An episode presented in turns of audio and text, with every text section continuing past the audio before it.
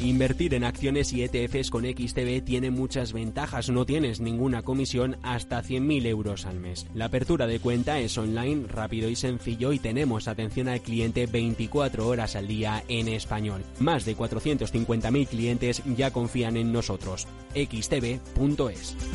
Riesgo 6 de 6. Este número es indicativo del riesgo del producto siendo un indicativo del menor riesgo y 6 del mayor riesgo.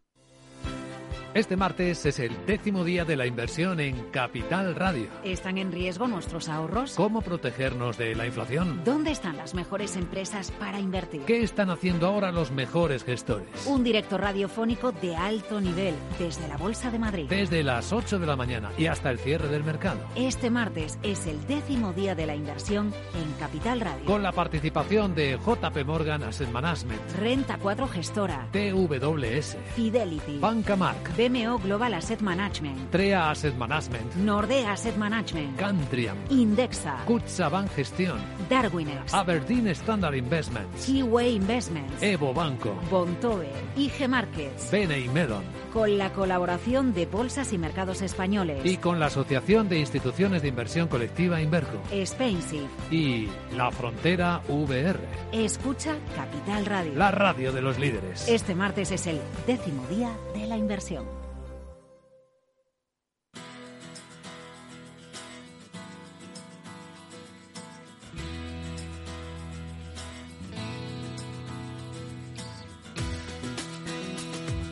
Después del trabajo, After Work, con Eduardo Castillo, Capital Radio.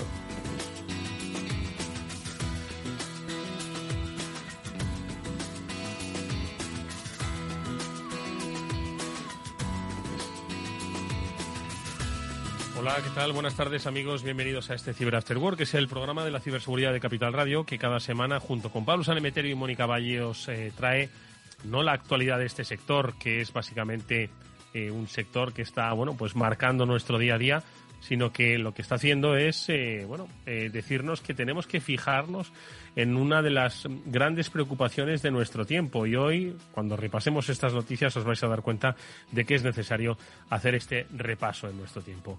Hoy, con Mónica Valle y Pablo Sanemeterio, vamos a hablar de criptomonedas, pero no lo vamos a hacer entre nosotros, sino que hemos llamado a un especialista. Hemos llamado nada menos que a eh, Raúl Riesco, que es pues uno de los mayores especialistas que hay, no solo en ciberinteligencia, sino también en criptomonedas y criptotokens. Y con él vamos a hablar sobre cómo se desenvuelve el mundo de la ciberseguridad en este entorno. Eh, pero también comentaremos otras muchas cosas y, por supuesto, haremos nuestro repaso al trabajo en la nube y, sobre todo, la seguridad que hay en ella con los especialistas de Netscope.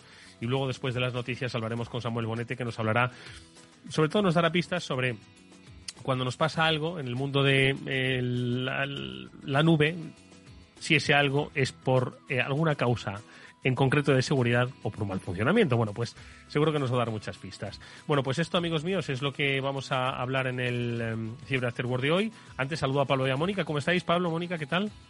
Muy bien, Eduardo. Aquí estamos pasando un, un día más y yo creo que abordando uno de los temas de actualidad que tenemos que ver un poco para, para la sociedad porque estamos ante, yo creo, una revolución de los sistemas financieros.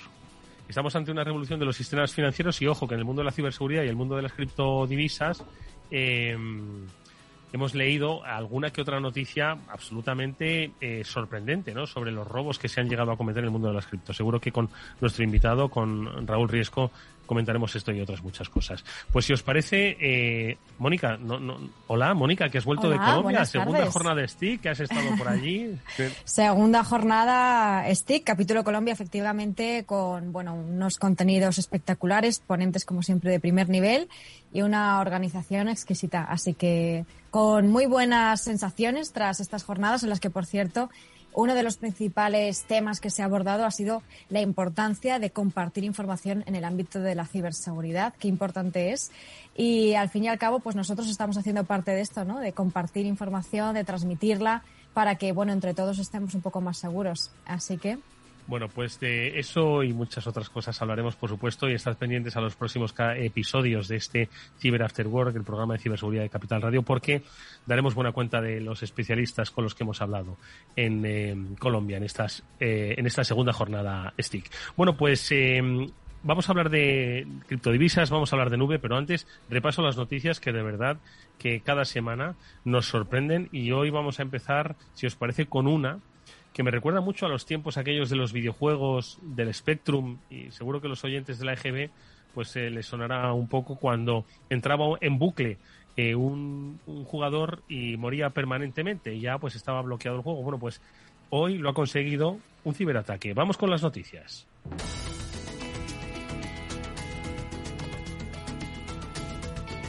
Bueno, y concretamente nos referimos a un ciberataque que ha sufrido el juego Elder Ring, que al parecer Pablo somete a los jugadores a un bucle infinito de muertes, que es lo que ocurría antes, pues como decía yo, en el Spectrum, ¿no? No sé si tú recuerdas esto y hoy, a través de la ciberseguridad, se vuelve a sufrir lo mismo. Exacto, pues es un, ataque más sobre los temas de videojuegos. Eh, hemos hablado algunas veces de, de, problemas que pueden haber en videojuegos. Hemos visto también cómo videojuegos han dejado de estar online durante un periodo de tiempo mientras corregían vulnerabilidades que permitían tomar el control de los equipos de los jugadores. En este caso, pues es un, fallo que, con el cual están consiguiendo que la gente que dedica muchas horas a jugar a este juego al final acabe muriendo porque alguien te ha metido ese código que cada vez que arrancas la partida mueres constantemente. Entonces, bueno, pues está trabajando en identificar la vulnerabilidad y en quitarla para que los jugadores puedan recuperar sus partidas y poder seguir jugando. Mm. Al final, eh, bueno, todo el mundo sabe que las partidas eh, en línea pues generan no solo muchísima afición, sino que además generan un, volumen de negocio muy importante. Y el, el, negocio que hay precisamente por pasar fases, por obtener, en fin, herramientas que te ayuden a la consecución del juego, pues es sin duda alguna un sitio, Mónica, donde yo entiendo que los cibercriminales también han puesto sus ojos, obviamente, ¿no? Sin duda alguna. Además, bueno, no tiene tanta relación con esta noticia, pero sí algo que hemos comentado en alguna ocasión y que creo que es importante volver a destacar. En el caso de los videojuegos en línea, donde hay chats, que bueno, prácticamente es en todos, o hay posibilidad de comunicación, están los llamados depredadores, ¿no? De menores que lo utilizan precisamente estos chats para hacerse pasar por otros menores, ponerse en contacto con los gamers y, bueno, pues conseguir desde fotografías o incluso llegar a, extorsionar o o a estafar a estos menores. Así que es un aspecto en el que todo tipo de cibercriminales, bien sean los más informáticos o los más eh, pues en este caso depredadores, están ahí, así que muy atentos todos, menores y mayores. Bueno, pues de ciberseguridad seguimos hablando porque eh, seguro que luego con Samu hablamos del software as a service y cuáles son, bueno, pues un poco las implicaciones que debemos tener en cuestiones de, de ciberseguridad. Pero también hay botnets as a service. Y esto es algo que protagoniza nuestra eh, segunda noticia del día. Se ha producido un, eh, una eh, vamos, una macrooperación de botnets as a service que es poco menos que la mayor que se ha visto en los últimos años, Mónica. Sí, bueno, por recordar, luego si te parece, Pablo, profundizas en la noticia, una botnet básicamente está formada por miles, millones o incluso cientos de millones de ordenadores que se convierten en bots, en pequeños robots al servicio de esta botnet. Que está controlada por un ciberdelincuente que tiene un, un mando, un control de mando que desde ahí puede manipular esos ordenadores y esta red enorme de bots se convierte pues en, una máquina que puede lanzar a su vez ataques muy potentes. ¿No es así, Pablo? Exacto. Eh, pues en este caso concreto, un, investigador, eh, Martin Hron, de, de, la compañía Avast, una de las míticas quizás o de las más conocidas, eh, ha descubierto cómo eh, una botnet, un servidor de comando y control, estaba utilizando varios eh, centenares de miles de routers de los que te podemos tener en casa que les estaba infectando con vulnerabilidades de 2018, para que te hagas una idea, y eh, a través de ahí luego las utilizaban o bien para distribuir malware o bien para lanzar ataques de denegación de servicio bajo petición. Ya hemos hablado muchas veces de, esto, de estos tipos de ataques. ¿Y dónde se situaban principalmente las, eh, los, las víctimas? Pues bueno, en Brasil, en Rusia, en Estados Unidos, en Italia e Indonesia. Bueno, desde aquí eh, y desde la compañía Avast, que es la que ha descubierto el, el, el fallo se, se, hace hincapié en que se instalen los parches que previenen de esta vulnerabilidad, porque te digo que es de 2018, he dicho dos años, no, son cuatro años ya que tiene la vulnerabilidad, con lo cual oye, hay que instalar los, eh, los parches de seguridad también en los routers de casa y eh, cambiar las contraseñas por defecto también, que es otro de los fallos típicos que se suele encontrar en muchas tecnologías. Gracias a esto, pues se conseguirá que esta botnet cada vez sea más pequeñita y no tengamos pie a los, a los atacantes a, utilizar nuestro router de casa para lanzar ataques. Bueno, pues eh, ojo porque la complejidad ¿no? de, los ataques y las formas, bueno, pues eh, son, están en permanente evolución, de eso hablaremos hoy sin lugar a dudas, y queremos un poco cerrar este capítulo de noticias haciendo un repaso a la ciberguerra ¿no? que se está viviendo en Ucrania, porque al final pues como todas las guerras se evolucionan y desde BitLife Media, si no me equivoco, Mónica, bueno, pues eh, habéis hecho un seguimiento ¿no? sobre cómo se está recrudeciendo, si no me equivoco, el, eh, lo que llaman esta guerra híbrida, bueno, pues la que se está librando en el ciberespacio. No sé si estas guerras se ganan, se pierden, pero sí que se recrudecen, como decimos, Moni. Sí, sin duda. En este caso, bueno, hacemos hincapié en Anonymous, que lo hemos estado comentando, ¿no? Este grupo hacktivista que está en ciberguerra, en este caso contra Rusia, ¿no? Y ya hemos estado comentando algunos de los eh, ataques que han lanzado contra el gobierno de Putin y en este caso, bueno, pues han estado lanzando distintos tipos de ataques, como por ejemplo ataques de denegación de servicio, que recordemos que su objetivo es pues paralizar, en este caso, páginas web que no se puedan usar y la agencia de noticias Russia Today, algunos canales de televisión en directo han conseguido paralizarlos, también han conseguido, pues incluso, pues ya os digo, paralizar que estaciones de televisión estatales rusias, ¿no? Eh, en las últimas semanas se han eh, registrado en distintos tipos de cuentas de Telegram, ¿no? que, se, que se cree que están manejados por ellos, más de 300.000 voluntarios que se han denominado el ejército, el ejército de TI, el ejército informático de, de Ucrania, ¿no? Y pues distintos tipos de, ataques, sobre todo de este tipo, están em, lanzándose con una nueva forma de ciberactivismo.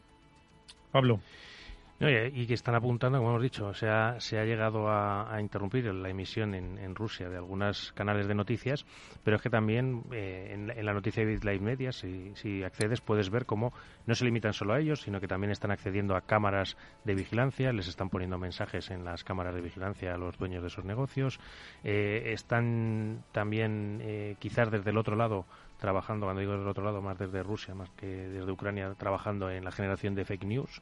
Eh, si no me equivoco, había salido algún deepfake incluso apuntando ya al, presidente de, Ucrania.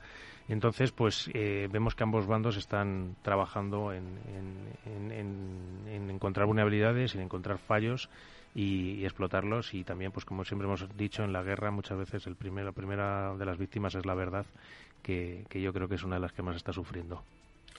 Bueno, pues eh, así está evolucionando. La, ciberguerra en, en, Ucrania es, eh, como decimos, eh, algo que va increciendo y que estoy sin lugar a dudas va a influir sobre el desarrollo de los acontecimientos tanto en la opinión pública como en la la propia capacidad ¿no? de, los, eh, en este caso, gobiernos en, en, enfrentados de manejar sus sistemas. Bueno, pues eh, de eso seguiremos hablando, obviamente, pero antes vamos ya, si os parece, con nuestra píldoras, así que necesitamos pues hablar de nuestro día a día en el trabajo y de aquellas pequeñas percepciones que tenemos sobre el uso de nuestra nube que no sabemos si obedecen a que quizás tenga una mala configuración o que quizás esté pasando algo más grave. La píldora así hoy nos la trae Samuel Bonetti.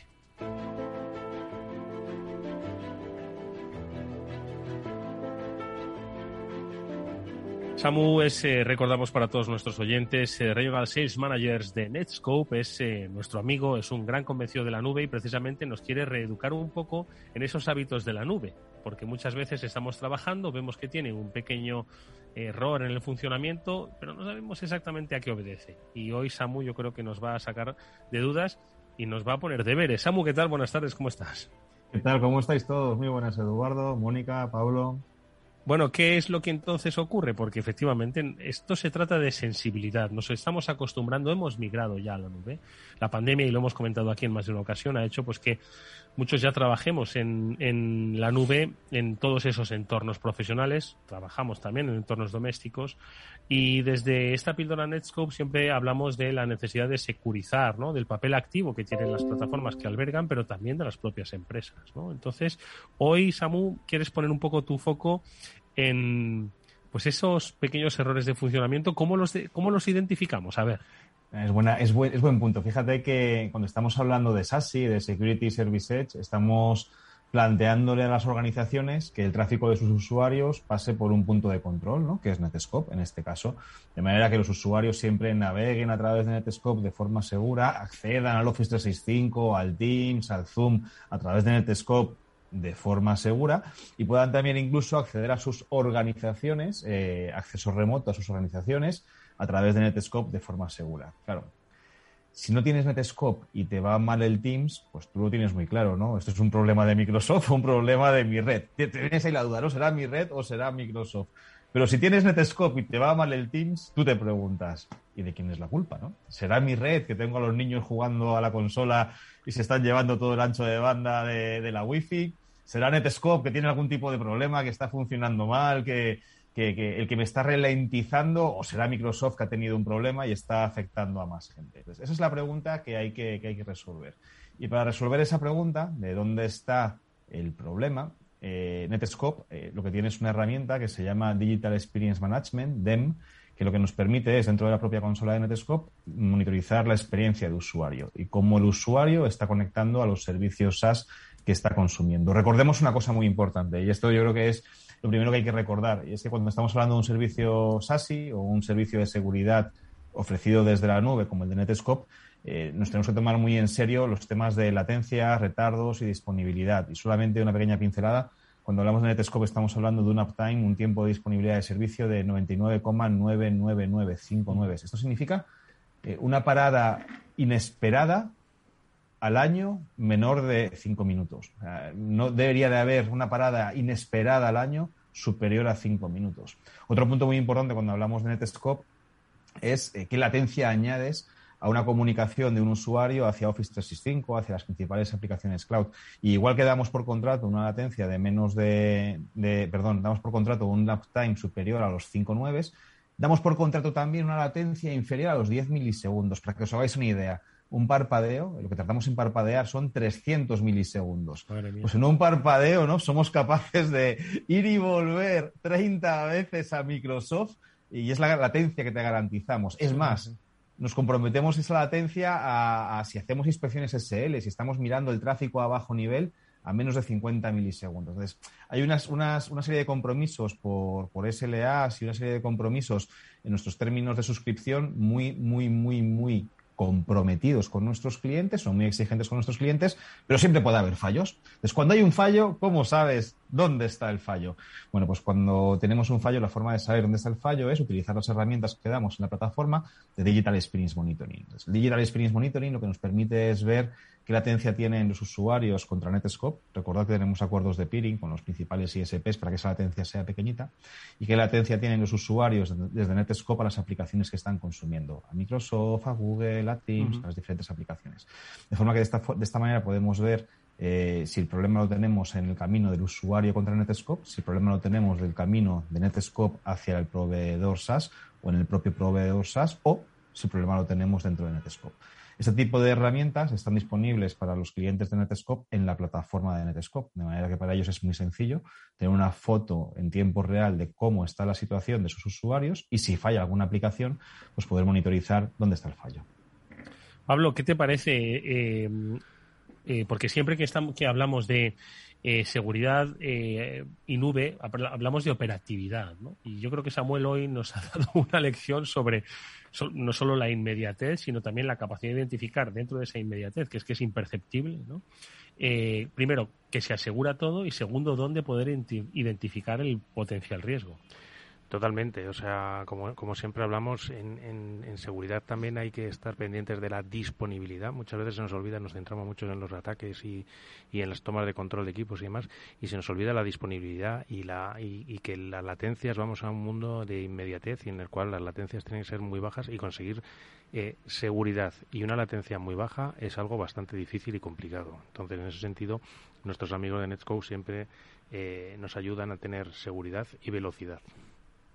Yo, por añadir un punto a lo que estaba diciendo Pablo, eh, creo que siempre ha habido una lucha, hasta hace bien poco, ¿no? De seguridad y rendimiento. Es como, si es seguro, ya es que es más lento, pero es que es seguro. Ya es que, es pero es que es seguro. Lo que nosotros lo que queremos es romper esa barrera. Estamos convencidos de que puede haber seguridad con buen rendimiento y que sea una seguridad realmente transparente para el usuario. Y este chascarrillo me lo habréis oído en muchas ocasiones, pero recuerdo siempre eh, un, piloto que hacíamos con un cliente y le preguntaba, Eduardo, ¿cómo, ¿cómo ha ido el piloto? ¿Qué tal está la prueba de concepto? ¿Cómo lo estáis viendo? Y dice, mira, Samuel, está yendo muy bien. Y yo, ¿y eso? Y dice, nadie ha llamado para quejarse.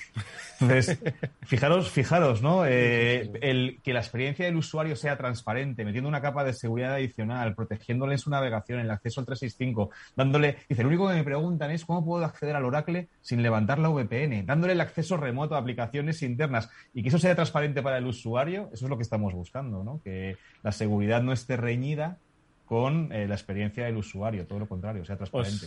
¿Os acordáis eh, de esa marca de automóviles eh, de origen sueco que no voy a mencionar, que eran, decían, de las más seguras del mercado, pero cuyo diseño, pues en los años 70 adolecía un poco de esas líneas italianas?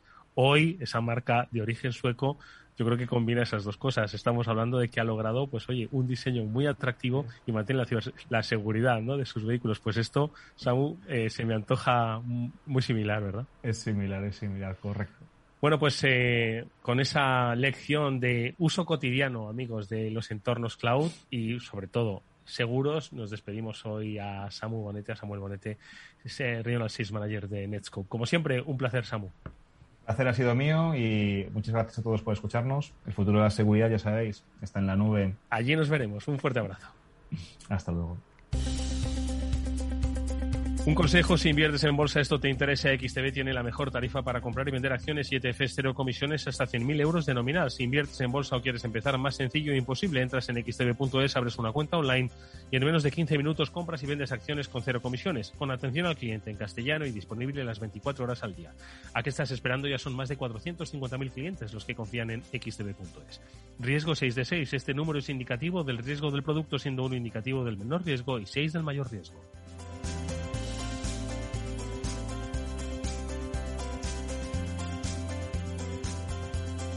After Work con Eduardo Castillo.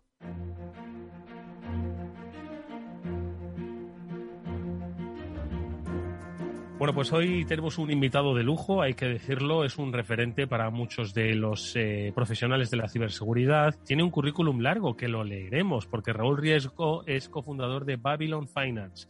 Es doctor en telecomunicaciones, lleva 20 años trabajando en el mundo de la seguridad en áreas directivas, ha pasado por compañías e instituciones de referencia y ha sido evaluador de la Comisión Europea. Hoy está investigando y publicando varios libros sobre blockchain y está especializándose en el mundo de las criptodivisas, de los eh, criptotokens. Nos gustaría mucho hablar con él para que algunos que se nos escapa mucho este mundo podamos centrar el tiro.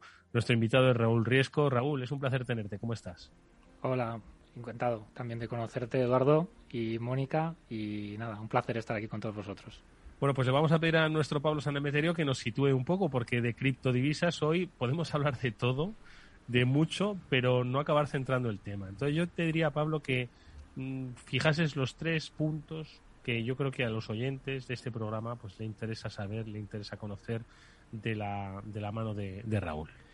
Bueno, pues eh, yo quiero primero que nos cuente un poco qué son los tokens y cómo funcionan los tokens, que igual es algo que muchas veces a nuestros eh, oyentes y a la gente normalmente se les, se les escapa. Luego que nos cuente un poco qué temas de seguridad debe tener alguien que tiene criptomonedas en cuenta, donde se producen algunas estafas y demás.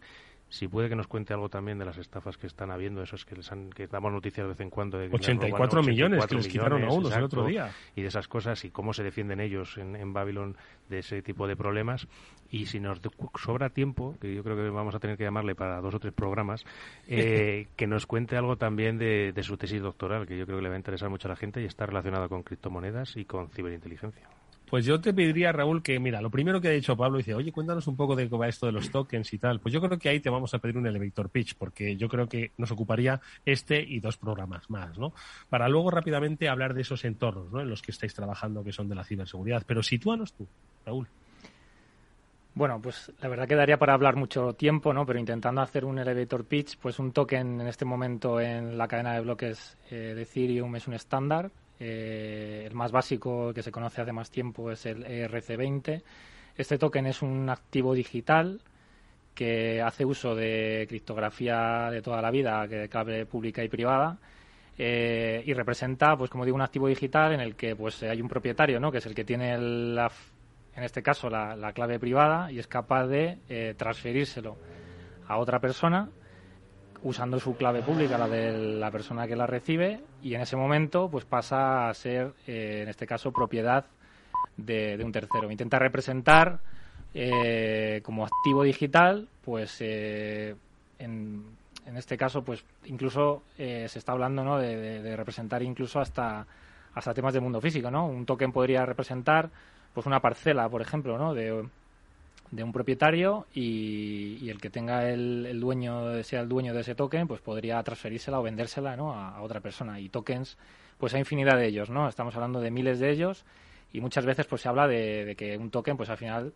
también es una criptomoneda no eh, y como digo hay miles y miles de, tokens en este momento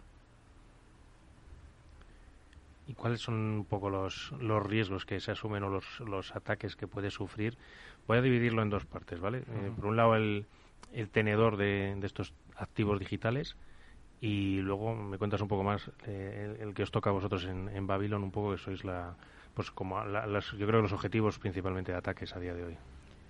Eh, a nivel de, bueno, de riesgos, pues imaginaos, ¿no? Es criptografía clave pública privada, pues hereda todos los riesgos, ¿no? En materia de ciberseguridad que ya estamos viendo, pues si tú estás, eres poseedor de tu clave privada, pues eh, sigue pasando y mucho y además yo estoy viendo una oleada importante porque eh, antes de nada comentar que igual que la web 2 trajo la posibilidad de que todo el mundo pudiera publicar eh, lo que opinaba en internet, pues la web 3 lo que trae es que todo el mundo, pues en este caso, se le abre la posibilidad ¿no? de ser inversor, ¿no? Y hasta ahora ya existía esto, ¿no? Pero no a través del, mundo de las criptomonedas y darle la llave de operar directamente en un mercado a, una persona eh, que depende de una clave privada y que puede ser chantajeado, como sucede, ¿no? A través de scammers, pues le, se pone en contacto con ellos, eh, le hacen, se hacen pasar por personal de soporte, de, en este caso, de cualquier entidad, incluida la nuestra.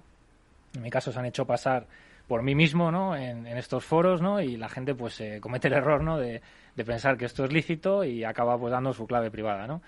Eh, existen soluciones, ¿no? Eh, en este caso, como criptografía basada en, wallets eh, de, hardware, ¿no? pero bueno, al final muchísima gente, inversores incluso, pues, pues acaban utilizando este tipo de, software y se acaban fiando de, gente de todo tipo, ¿no?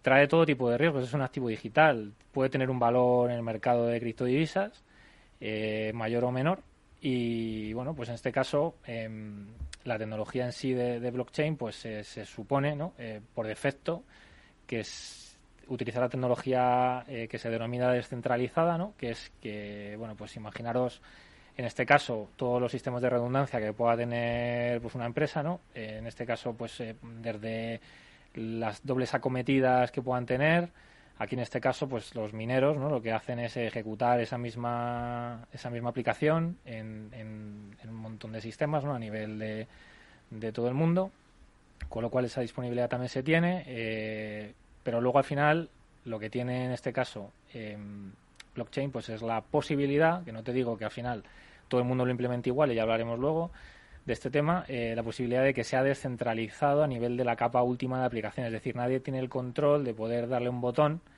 y, cerrar, ¿no? Apagar, pues, eh, una empresa, un sistema, eh, la bolsa o de criptodivisas, porque realmente si está descentralizado significa que nadie puede ser administrador único sino que tiene que depende un poco de, que en este caso los poseedores de esos tokens ¿no? pues tomen la decisión oportuna y voten ¿no? en estos sistemas que están programados. Muchos programas que estamos viendo, pues como sucede en el mundo normal de la web 2, pues eh, adolecen de ser una descentralización purista y acaba habiendo pues una cuenta de administrador eh, privilegiada eh, la gente pues no acaba mirando como suele suceder eh, en el código o no lo entiende y bueno pues se puede dar pues en este caso hasta la situación que se ha contado en la en la router no como el, ataque que se llama rug pull que es que gente pues en un momento determinado tiene una función privilegiada para ejecutar un comando de administrador y hacer un withdraw y sacar toda la liquidez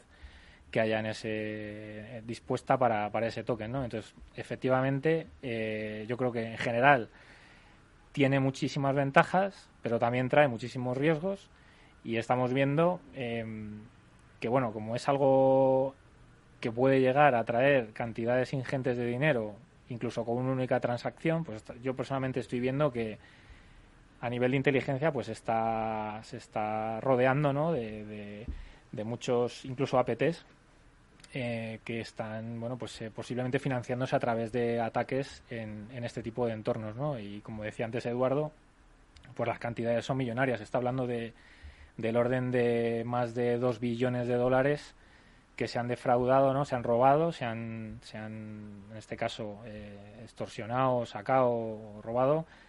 en muchos casos son equipos que realmente son pequeños, eh, porque estamos viendo empresas con solo 25 personas y que están capitalizadas en, por, el valor superior a un billón de, dólares americanos. Eh, con lo cual, el mercado es tremendamente grande, tiene una previsión de crecimiento gigante pero sí que es cierto que bueno hay muchos riesgos y bueno por eso venimos un poco aquí no a contar un poco todos ellos no y aquellos que os interesen más. Riesgos eh, perdona Moni que seguro que ibas a preguntar. Eh, para quiénes son los riesgos es decir porque hoy en día pues el mundo cripto pues está extendiendo vamos como una como como un manto no sé si todavía blanco o negro pero como un manto en nuestra sociedad no entonces ¿Para quién, eh, dónde están esos eh, principales riesgos y para quién? Eh, ¿A quién señalarías en primer lugar o en una escala de, riesgo, Rubén? Pues a ver, Raúl, perdón. Sí. A ver, hay riesgos, por ejemplo, desde la parte en la que yo trabajo más, que es lo que se denomina finanzas descentralizadas, pues solo a nivel ya de finanzas, pues hay riesgos de, porque son productos financieros entendidos desde el concepto nuevo que incluso está en fase, espero que se acabe regulando, ¿no? Eh, entonces ahí ya hay simplemente pues hay riesgos derivados de, que bueno pues hagas una operación en este caso sin conocimiento como decía antes avanzado de, inversiones porque mucha gente estoy viendo pues que llega allí de repente y va con 2.000 euros y ya quiere hacerse rico rápido no e intenta eh, invierte en lo que le han dicho y tal entonces eh, no, no, son inversores especializados y de ahí un poco creo que uno de los principales riesgos es que si quieres utilizarlo en este caso como como eh, producto financiero, pues, pues te tienes que hacer, pues como toda la vida, ¿no? Pues te tienes que informar muy bien de dónde estás poniendo tu dinero, ¿no? Eso es así. Eh, pero luego hay, eh, como digo, y no quiero que la audiencia, ¿no? Entienda que, que realmente esto es malo, al contrario, o sea, lo que pasa es que, bueno, venimos a, un programa que es, es, referencia, ¿no? En, la parte de, seguridad y de riesgos y y, sí que creo que es importante aprovechar la oportunidad ¿no? para que la para que la gente sea más consciente pues que luego también pues hay riesgos de, de muchos tipos por ejemplo eh, me atrevería a decir eh, porque es algo que he tenido hemos tenido que sufrir recientemente eh, pues hay riesgos por ejemplo del, del hecho de que bueno pues hay también sistemas automatizados como en todas partes y en este caso pues por ejemplo bueno, sin intentar ser muy complejo ¿no? en la explicación, eh, pues imaginaros ¿no? Eh, todas las transacciones que se van a realizar en, en, un bloque concreto de la cadena de bloques, pues se mandan a, una, a un pool, ¿no? De, una especie de memoria, el mempool que se denomina, y ahí, dependiendo de lo que estés dispuesto a pagar por que tu transacción se ejecute antes que otras, que es como una especie de recompensa ¿no? que se da a los mineros, pues claro, ese mempool pues lo, pueden, lo podemos ver, lo puede ver todo el mundo, ¿no? Entonces ahí bots, ¿no? Pues que eh, intentan eh, hacer eh, una ejecución previa a lo que tú vayas a hacer para poder, por ejemplo, modificar determinados valores sabiendo que va a llegar tu transacción después. y entonces, bueno, lo que hacen es saltarse el mempool y lanzar directamente la transacción, lo que se denomina es el front running o, ejecución adelantada, ¿no? Y, y, bueno, pues estos hay ataques, como digo, complejos de este tipo, ¿no? Pero, pero luego, por ejemplo, hay eh, ataques, como digo, ¿no? de, de APTs, spear phishing, o sea, estamos viendo grupos eh, muy avanzados, ¿no? Eh, que están girando porque están, como digo antes, o, dije antes, financiándose y, como digo, hay, hay, equipos muy pequeños, por ejemplo, hay un equipo que no, no serán más de 25 personas y que pues tienen un, un, protocolo de, en este caso de finanzas descentralizadas y que está valorado en el entorno de 1,8 billones de dólares y son solo 25 personas. Entonces, bueno, pues aquí ha habido ataques, en este caso de, como digo, hasta de spear phishing, pues intentando de una manera avanzada, pues eh, inyectar código malicioso en, o ejecución maliciosa en el, ordenador de, uno del, equipo. Y por mucho que tengas, eh, como digo, una clave privada, si la tienes compartida en un OnePassword o en lo que sea, al final son capaces de hacerse con tu, con tu sistema, pues pues te van a poder eh, ejecutar en tu nombre pues este tipo de transacciones, porque al final no olvidemos que la clave pública privada, el que tiene el, el poseedor de la clave privada es el que tiene el poder, ¿no? Entonces, bueno, hay, como digo, hay, hay muchos casos muy diversos, pero también hay muchísimas ventajas. Moni. Hola Raúl, Hola. encantada de, saludarte de nuevo y que estés en el programa. Iba a preguntarte sobre otro de los temas que es crítico también y que hemos mencionado alguna vez en el programa, pero que me encantaría que, bueno, que profundizaras. No tenemos mucho tiempo, pero sí que nos contaras qué es un smart contract, que está muy relacionado también con eh, blockchain y con todo esto que estamos hablando, que bueno, básicamente son estos contratos inteligentes, ¿no? Que, que evitan esos intermediarios, simplifican procesos, ahorran costes, pero también, lógicamente, pueden tener riesgos, ¿no? ¿Cómo se evitan esos riesgos? ¿Cómo se auditan estos contratos para, para evitar las amenazas que puedan tener? Pues el smart contract, digamos que es la piedra angular de, todo lo que es la cadena de bloques, en este caso Ethereum. Eh, Vitalik Buterin eh, fue el creador, ¿no? Eh, hace un, bastantes años y al final todo surgió ¿no? de, la idea de hacer un fork, ¿no? un clon de, Bitcoin y dar una funcionalidad más allá de simplemente ser un intercambio de divisa o de, o de activo digital, ¿no? Entonces lo que, lo que dijo es, ya que va a haber una capacidad de procesamiento haciendo cálculos para validar realmente este intercambio de activo digital, hagamos que esa ejecución, ¿no? esos cálculos, etcétera, eh, tenga sentido en el, eh, por la vía de ejecutar una aplicación. ¿Por qué no vamos a poder ejecutar una aplicación de manera centralizada más allá de solo que la aplicación solo sea mandarte una moneda digital, ¿no? Entonces, lo que se, lo que se creó fue eh, los smart contracts, que es el, colmo de la eficiencia. Eh, eh, como digo, en 24 kilobytes, que es lo que ocupa máximo un smart contract en este momento en Ethereum, eh, tienes que crear una aplicación o puedes crear una aplicación. Esta aplicación, bueno, puede haber aplicaciones que tengan numerosos smart contracts funcionando a la vez, ¿no? Pero que al final dentro de un smart contract tienes lógica de negocio, es una es, en, teoría es casi Turing completo. Esto significa que puede ejecutar una lógica de negocio que se denomina pues eh, bastante completa. Entonces tienes tus variables, tienes tus funciones, tienes tus aplicaciones. Pero claro, es, es un código, una aplicación que se va a ejecutar de manera simultánea en toda la, la red de Ethereum para que todo el mundo valide ya no solo que te mando una moneda, sino que he ejecutado la función X y que eso lo he ejecutado yo y que se ejecuta en este determinado, momento. Entonces, eso tiene una cantidad de ventajas tremendas porque al final eh, puedes crear las redes que se denominan trustless, que yo no tengo por qué confiar en la persona en la que, con la que estoy intercambiando eh, o la que ha creado esa, esa aplicación, no tengo por qué confiar absolutamente nada en esta persona porque yo veo que el código que está ejecutando es el que es, ¿no? y soy capaz de verificarlo online y entonces yo, me da igual esa persona, yo lo que interacciono es con el smart contract, yo si tengo que hacer una inversión, pues eh, mando aquí un dinero y me va a devolver un token, o mando un token y me va a devolver otro token, o, va a ejecutarse una aplicación, o voy a escribir una variable, o voy a hacer lo que sea, ¿no? Entonces estos smart contracts, claro, es la base, ¿no? Es la base de todo. Eh, lo importante es que estos smart contracts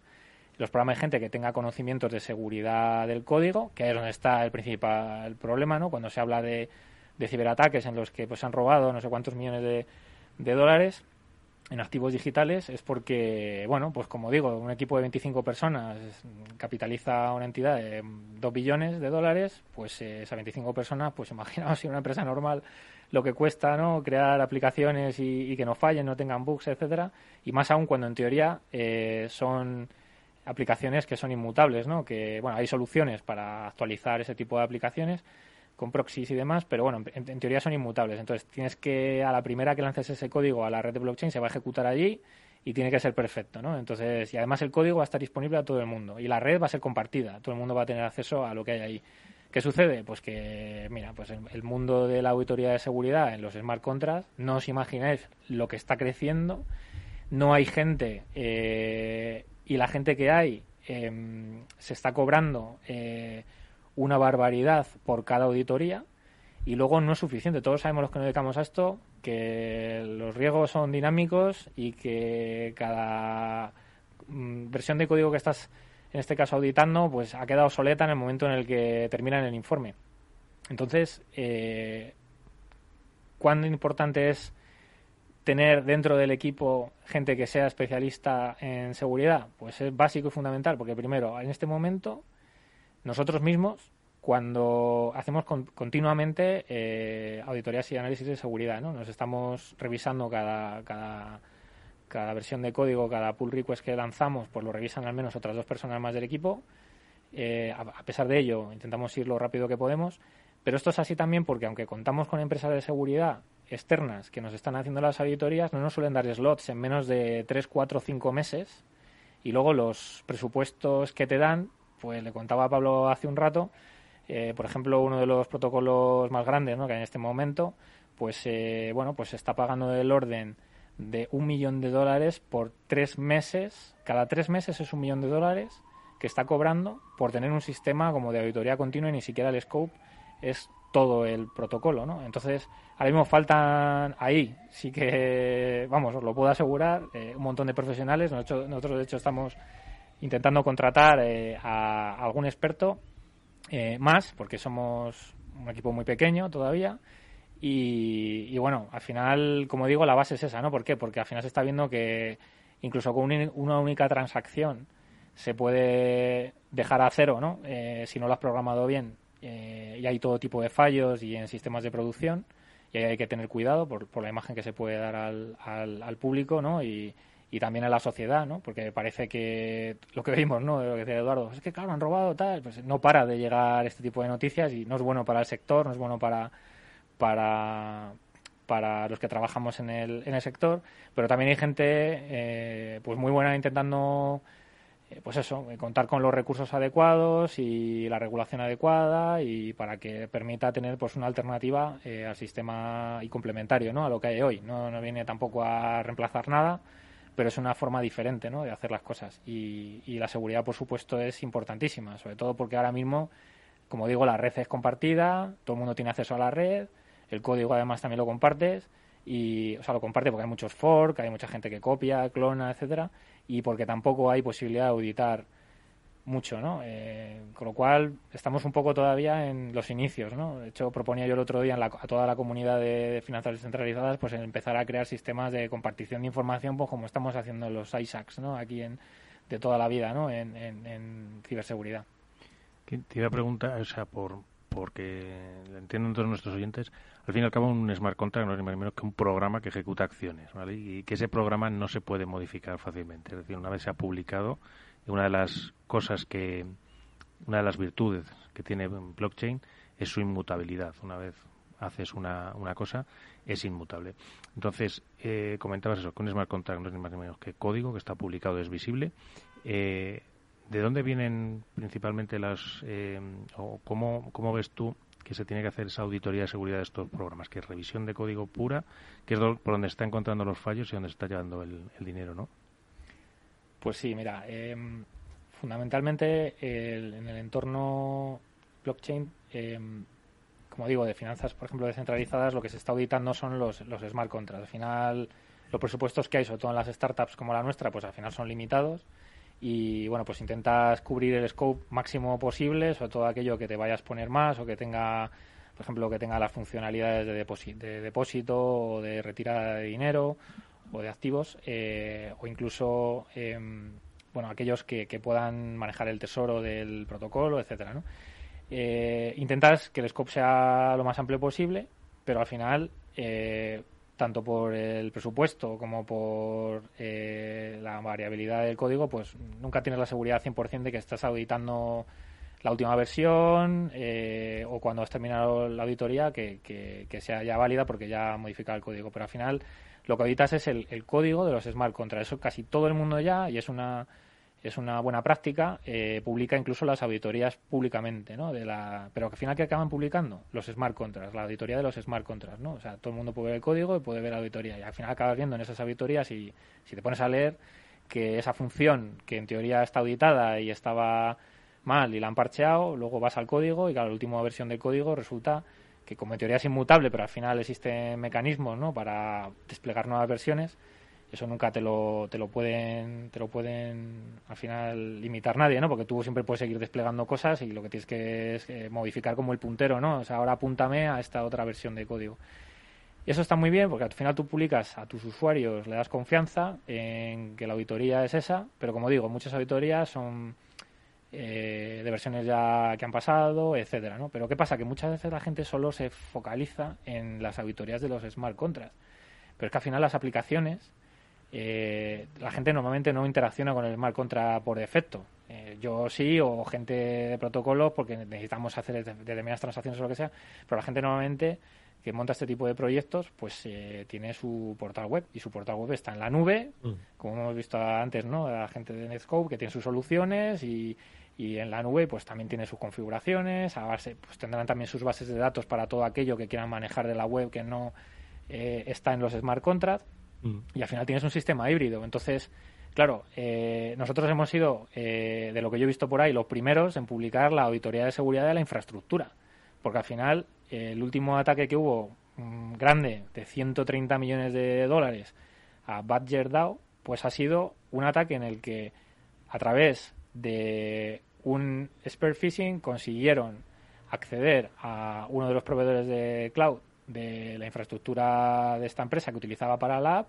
le inyectó eh, un código malicioso que al final era un script que lo que hacía era segmentar a determinados tipos de usuarios que tuvieran en su billetera pues más tokens y le sacaba un modal, una especie de pop-up, ¿no? En el que, que estaba acostumbrado la gente, o estamos acostumbrados a hacerlo, que es hacer un, una proof, que es una funcionalidad de seguridad en el que tú le das permiso a alguien para que haga gestiones en una cantidad limitada sobre esa divisa en tu monedero. Eh, lo que hacen es una transacción a nombre de otro, o sea, tú le dices, yo te doy la autorización para que este smart contract mueva dinero de mi de mi, de mi billetera y ingrese, eh, yo qué sé, 50 eh, monedas de estas, ¿no? ¿Qué hizo? Pues durante más de dos meses y medio, o sea, incluso superior al dual time que hay ahora, ¿no? Eh, estuvo entrando y saliendo, inyectando y desinyectando esta a través de la, de la API, ¿no? en su proveedor de cloud, este tipo de modal. Estuvieron la gente autorizando a un smart contract que era malicioso pensando que era legítimo y eh, cuando ya el, eh, en este caso el third actor no pues tuvo la garantía de que tenía suficiente dinero autorizado etcétera y vio que tocaba hacer las transacciones pues eh, empezó a hacer las, las transacciones en Ethereum pero realmente las transacciones eran legítimas porque había obtenido la aprobación y la autorización de todos los billeteras por parte de las personas que habían pinchado mm. en algo que creían que era que era legítimo no entonces la auditoría de seguridad de tu infraestructura pues sigue siendo igual de importante eh, porque tu infraestructura no, es solo, no son solo los smart contracts, tienes tu web que interacciona con los smart contracts. Oye, Raúl, eh, nos quedan nada, apenas eh, tres minutos en los que sí que me gustaría pues preguntarte por el último trabajo que has hecho, que es nada menos que una tesis doctoral. Bueno, último, uno de los grandes trabajos que has hecho, en el que además has mezclado aspectos que quizás antes nadie se había no atrevido, sino planteado, que es el de la ciberinteligencia y el de las criptodivisas. Nos quedan dos minutos. ¿Nos puedes hacer un poco lo que uno ayuda a la otra? Pues sí, mira, justo eh, me encanta porque es que al final, eh, bueno, tuvo bastante repercusión en los papers y la tesis. Y es que creo que es un tema que todavía no se ha abordado y que creo que es importante. En el intercambio de información, de inteligencia, pues, yo todo lo que recuerdo, todos los años que he trabajado en esto, pues sigue siendo eh, especialmente asimétrico, ¿no? O sea, al final todos consumimos feeds, de inteligencia, eh, pero alguien los tiene que generar, ¿no? Y muy, muy pocos lo generan, o los que lo generan, pues, pues te lo venden, te venden el fee, y bueno, pues ya habéis hablado en algunos capítulos anteriores con gente experta, ¿no? Pues que al final, bueno, pues es muy importante eh, la fiabilidad de esta información para poder accionar mecanismos automáticos, ¿no? Entonces, eh, en mi tesis, pues lo que intenté abordar fue la forma de incentivar mucho más a los posibles productores que no están produciendo porque no son capaces de monetizar esta información de inteligencia, los activos, tanto los IOCs, porque al final el tiempo es importante, el tiempo de detección, el tiempo en contar con esos tanto IOCs como, como en este caso proponía yo, algoritmos. O sea, no es tan importante bajo mi punto de vista compartir un IOC, sobre todo si te va a llegar tarde, eh, como compartir la capacidad de, o el algoritmo eh, que tú utilizas para poder detectar. Y entonces lo que utilicé fue la creación, o sea, que realmente creé un, un token, que en este caso era una especie de, de divisa, que estaba eh, ejecutándose en un smart contract y lo que hacía era que a través de ese smart contract eh, se, se ejecutaban los mecanismos de intercambio de información.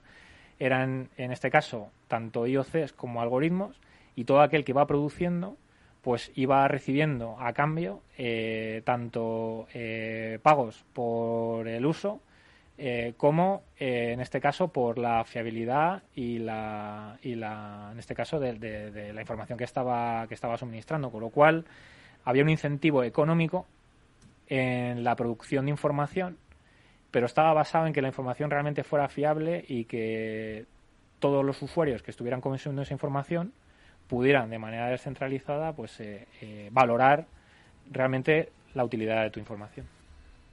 Bueno, pues eh, yo creo que efectivamente, como decía Pablo Sanemeterio al principio, necesitamos dos, tres y tal vez cuatro programas para abordar, comprender y entender el amplísimo desarrollo que puede haber en el mundo de las criptomonedas, pero por supuesto en la seguridad, cada día lo estamos viendo, lo ha destacado nuestro invitado, eh, cómo hay que ir eh, marcándola y siguiéndola muy de cerca. Ha sido Raúl Riesco, uno de los mayores especialistas que hay en criptomonedas, ciberinteligencia, ciberseguridad, que nos ha acompañado. Gracias, Raúl, por haber estado con nosotros con esta super masterclass. Nos veremos próximamente. Muchísimas gracias a vosotros. Un abrazo fuerte. Pues gracias a vosotros y Mónica, Pablo, nosotros nos despedimos hasta el próximo lunes que volverá este Cyber After Work y en el que como siempre, bueno, pues os acercaremos la realidad de nuestro tiempo, un tiempo extraño, complejo, pero que con especialistas de la talla de nuestros invitados yo creo que lo vamos a ir comprendiendo y afrontando con mucha valentía. Gracias Mónica, gracias Pablo. A vosotros, hasta el próximo lunes. Nosotros nos despedimos hasta mañana que volveremos a la misma hora, a las 19 aquí en la sintonía del After Work de Capital Radio. Gracias a Néstor Betancor, hasta pronto. Hasta entonces.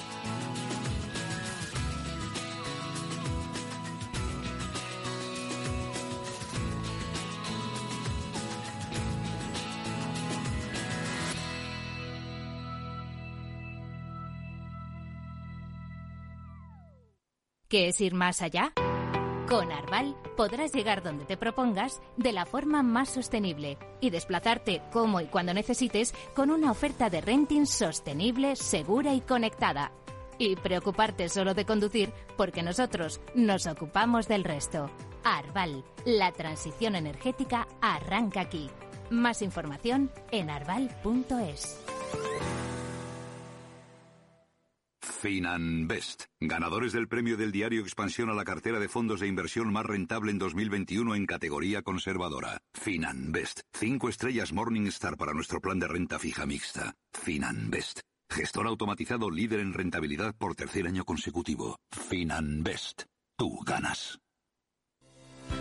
Este martes es el décimo día de la inversión en Capital Radio. ¿Están en riesgo nuestros ahorros? ¿Cómo protegernos de la inflación? ¿Dónde están las mejores empresas para invertir? ¿Qué están haciendo ahora los mejores gestores? Un directo radiofónico de alto nivel desde la Bolsa de Madrid. Desde las 8 de la mañana y hasta el cierre del mercado. Este martes es el décimo día de la inversión en Capital Radio. Con la participación de JP Morgan Asset Management, Renta 4 Gestora, TWS, Fidelity, Banca Mark, BMO Global Asset Management, Trea Asset Management, Nordea Asset Management, Cantriam, Indexa, Kutsaban Gestión, Darwinex, Aberdeen Standard Investments, Keyway Investments, Evo Banco, Bontoe, IG Markets, Bene y Medon.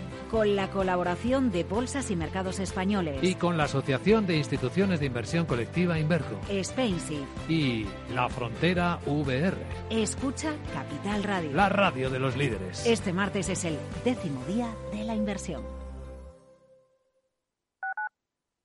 Capital Radio Madrid 105.7.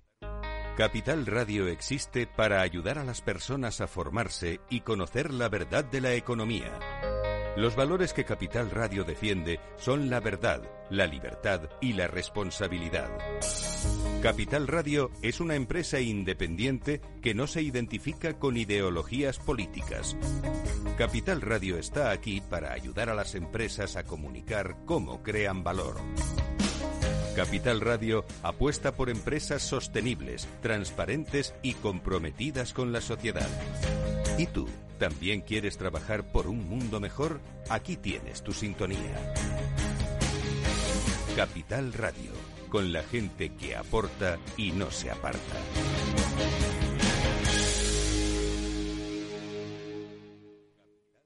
Capital Radio, siente la economía.